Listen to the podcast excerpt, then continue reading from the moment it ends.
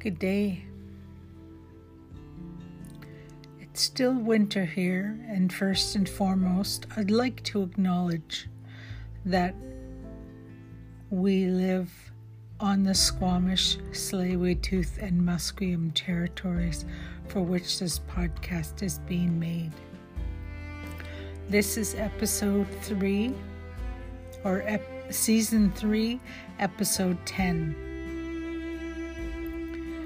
I think I'm going to do a new podcast reflecting the podcasts of the unseen. I've had a few months to reflect on the unseen. It's always foremost in my mind.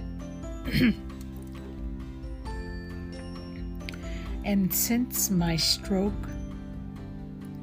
almost a year ago now, I'm reflecting on different parts of my life of 53 and a half years.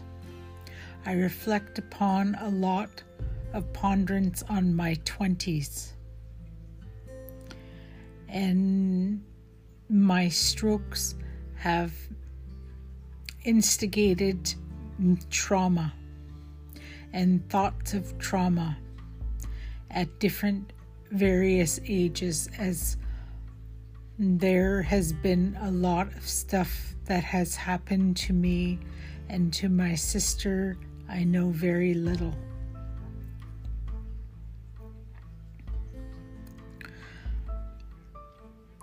I think there was a previous podcast where I talked about I was disconnected in my later years. And this is reflecting upon the 1980s. We talk about the missing and murdered women. And I reflect upon a conversation that I had the last year of my late sister's life. We both couldn't believe we'd made it to the age of 50.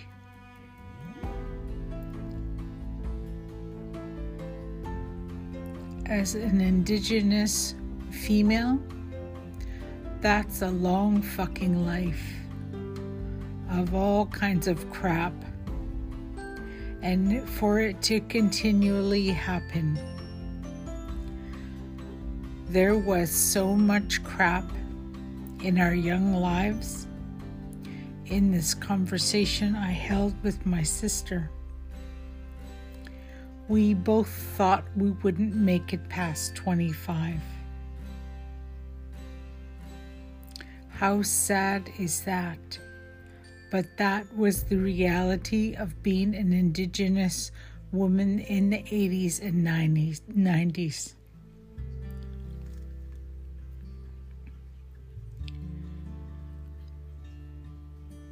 As a teenager, I was talking with a high school friend,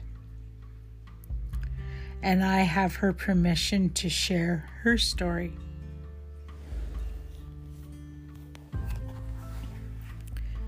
Like I said, we talked about missing and murdered Indigenous women and missing and murdered Indigenous men while the horrible reality is in the 80s, that was Clifford Olson. There were 11 victims from the ages of 9 to 18. Young boy, young boys and young girls and little girls. He you can look it up yourself, but the audacity of that man, that's all I can say. He was a wicked, wicked man. But during that time, my friend was a foster child in a more than 15 foster homes and group homes she was in. I didn't know that. People tell me things because I'm an empath. And I couldn't believe what she had mentioned. That sometimes the social worker didn't see her. He never heard her, he never seen her, and nor did the foster parents.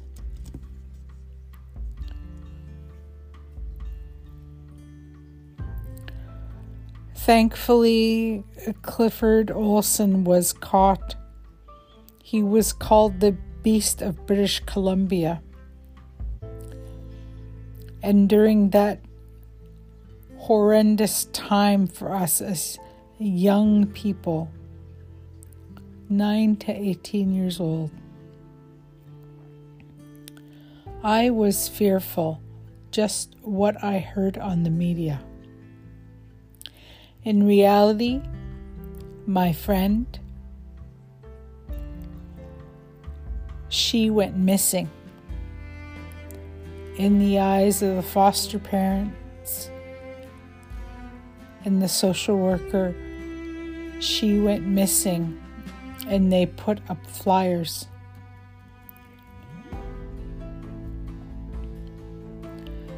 She was surprised and went to her social worker and told her. Well, showed up.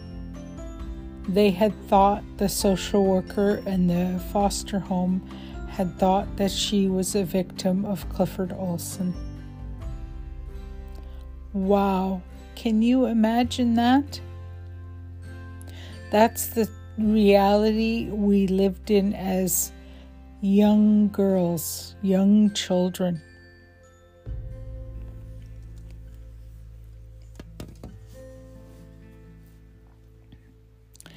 Now, today,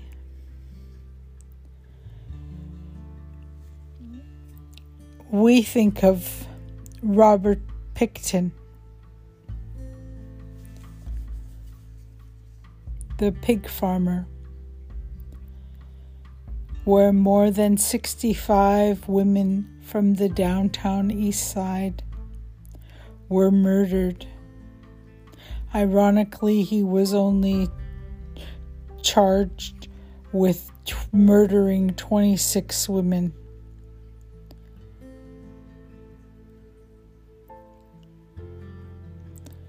He said that he had murdered 49 women, but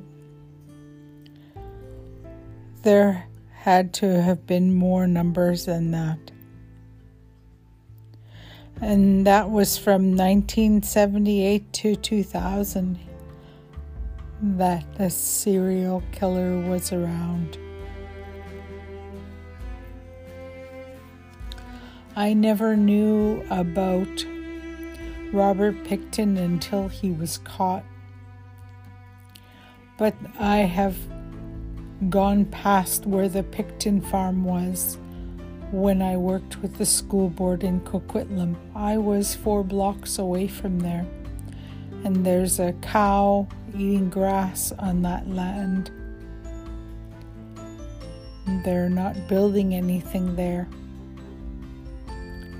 I I just felt the energy when I was there.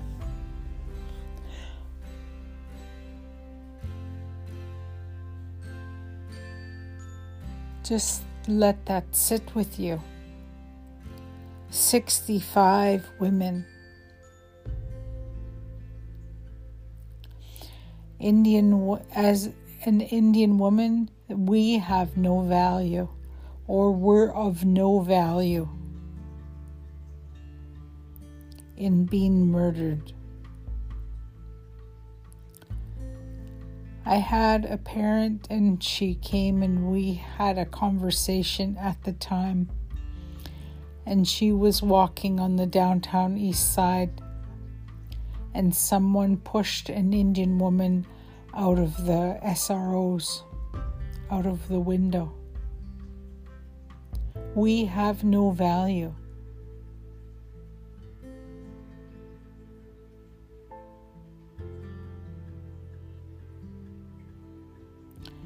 That is really hard to say.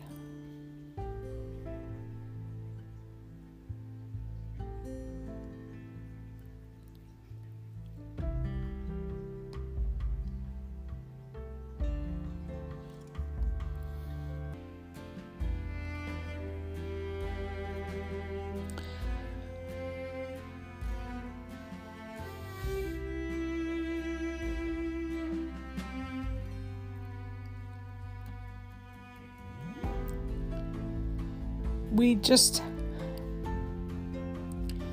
past Valentine's Day. I couldn't go down due to my stroke and the cold temperatures.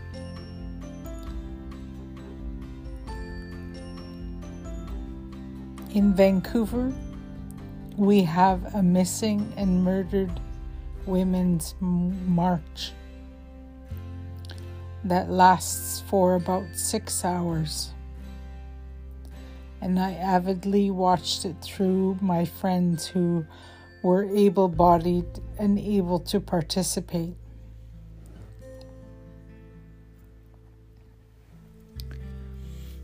I wrote I wrote a paper in my last year about the missing and murdered women There's more than 10,000.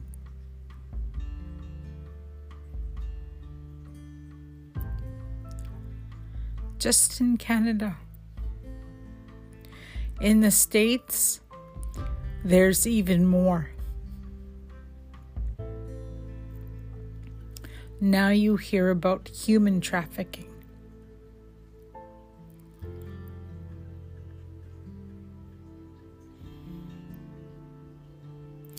I don't know how,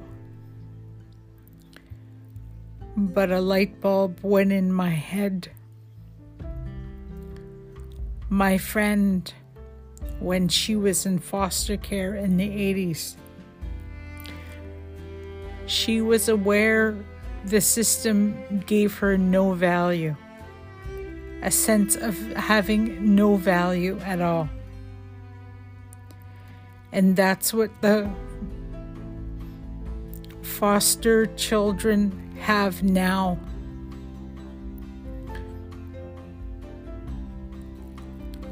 I had someone who dated someone who went through the foster system because her parents were alcoholics.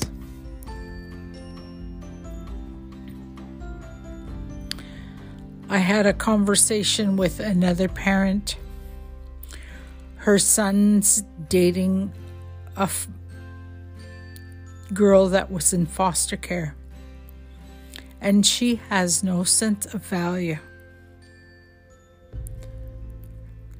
Her son has been living with her for six years.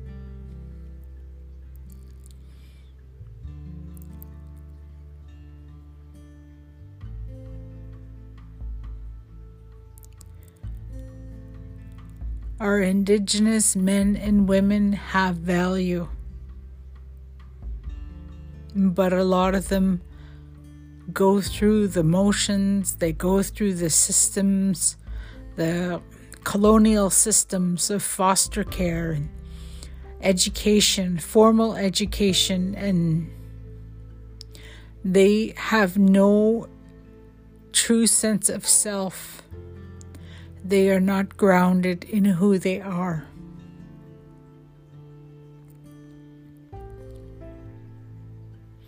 I admit I am not anything perfect.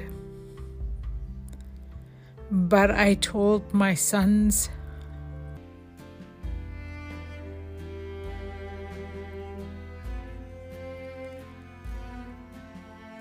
my son's teachers.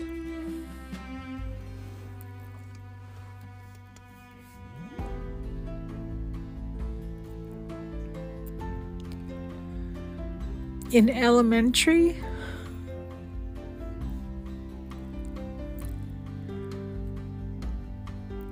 be cautious because I stand strong with my son in helping to hold him up and hold himself.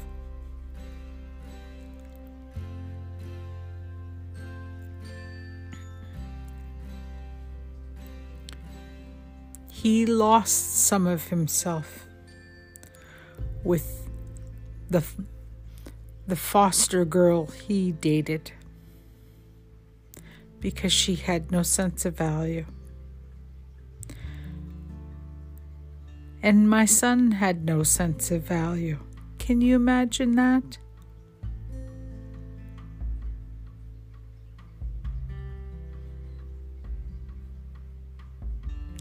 A tragedy as his mom that this happened. Now my son is building up once again. Because, yes, we fall. The courage is to stand up, even if you're alone.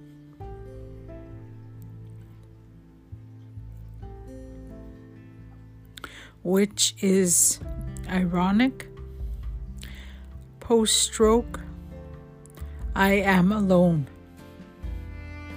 My children are growing up empty, almost empty nest syndrome. But I am okay with being by myself. I now know who my true friends are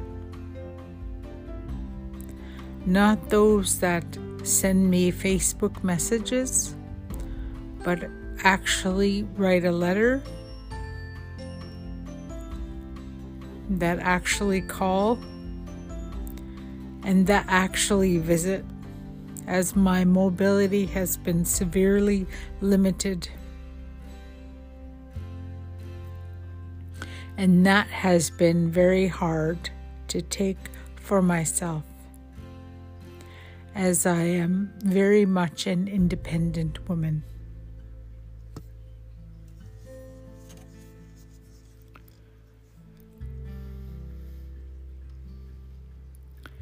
I've had to use my brain the past couple of months, emailing, scanning, faxing. and trying to reorganize my life to return to the system, but I haven't gotten the doctor's okay yet. And that's okay as I rebuild myself. Striving off depression is a very hard pill to take.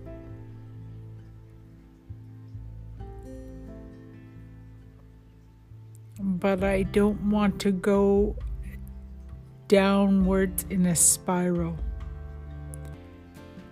I know people that are like that, and I don't want to be stuck in that cycle. I do not want to be stuck in a any kind of system, financial or otherwise.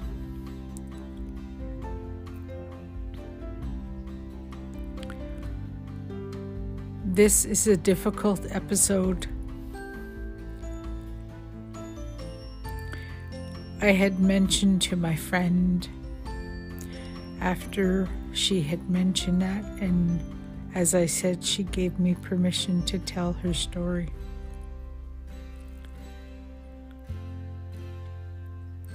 I had a sense that I could go missing. So, how I psychologically dealt with that was I gained weight. No one can take me when I'm 300 pounds on my bike. And that's how I lived my 20s.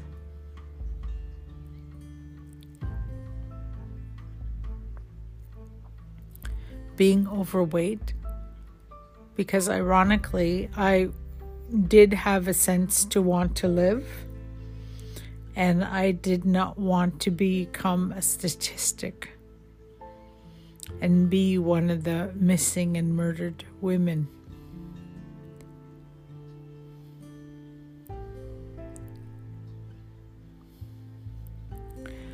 Thank you for listening.